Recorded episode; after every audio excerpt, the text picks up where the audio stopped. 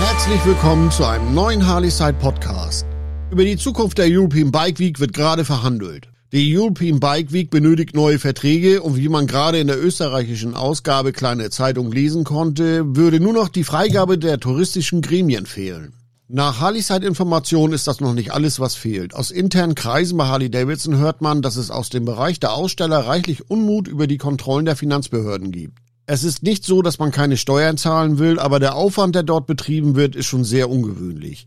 Teilweise mussten von Angestellten die Ausbildungsbescheinigungen vorgelegt werden oder man blockiert das Geschäft für mehrere Stunden und findet am Ende nicht mal großartig was, wie es einem Händler für Motorradtaschen ergangen ist. Moderne und präventive Lösungen sind gefragt. Wenn das so weitergeht und hier nicht an administrativen Lösungen gearbeitet wird, das alles im Vorwege online klären oder angeben zu können, brechen Harley Davidson irgendwann die Aussteller weg, wenn sie nicht vorsorglich tausende Euro an Strafgeldern mit einkalkulieren müssen, weil irgendeine Bescheinigung fehlte oder ein Mitarbeiter kurzfristig noch mit eingesprungen ist und nicht alle Papiere mit vollständiger Legende bis zum Gesellenbrief mitgeführt hat. Kontrollen bremsen die Aussteller aus. Dann sind dort noch die teilweise fragwürdigen Polizeikontrollen, wo besonders die Beamten aus den Wiener Bezirken auffallen, die zur European Bike Week hinzugezogen werden. Klar ist, dass kontrolliert werden muss, aber Augenmaß scheint es hier nicht zu geben. Es soll ja alles im Rahmen bleiben, nicht jeder Anrainer verdient das große Geld mit der Veranstaltung und sollen sie trotzdem gerne willkommen heißen. Jetzt haben wir reichlich unglückliche Aussteller und immer mehr unglückliche Besucher, die alle, wie sie da sind, reichlich Kohle in die Region bringen. Laut kleine Zeitung reden wir hier über 30 Millionen Euro im Jahr. Noch ist nichts unterschrieben.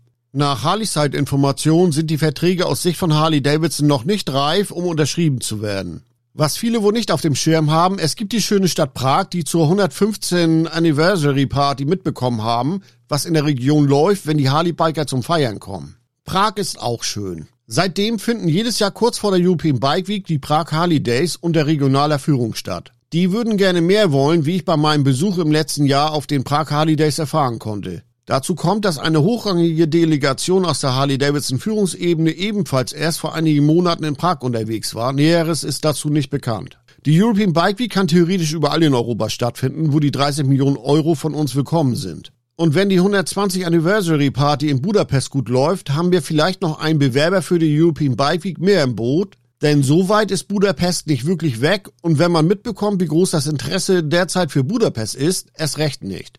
Also schauen wir mal, was dabei rauskommt. Ihr könnt ja gerne mal eure Stimme im Voting hinterlassen.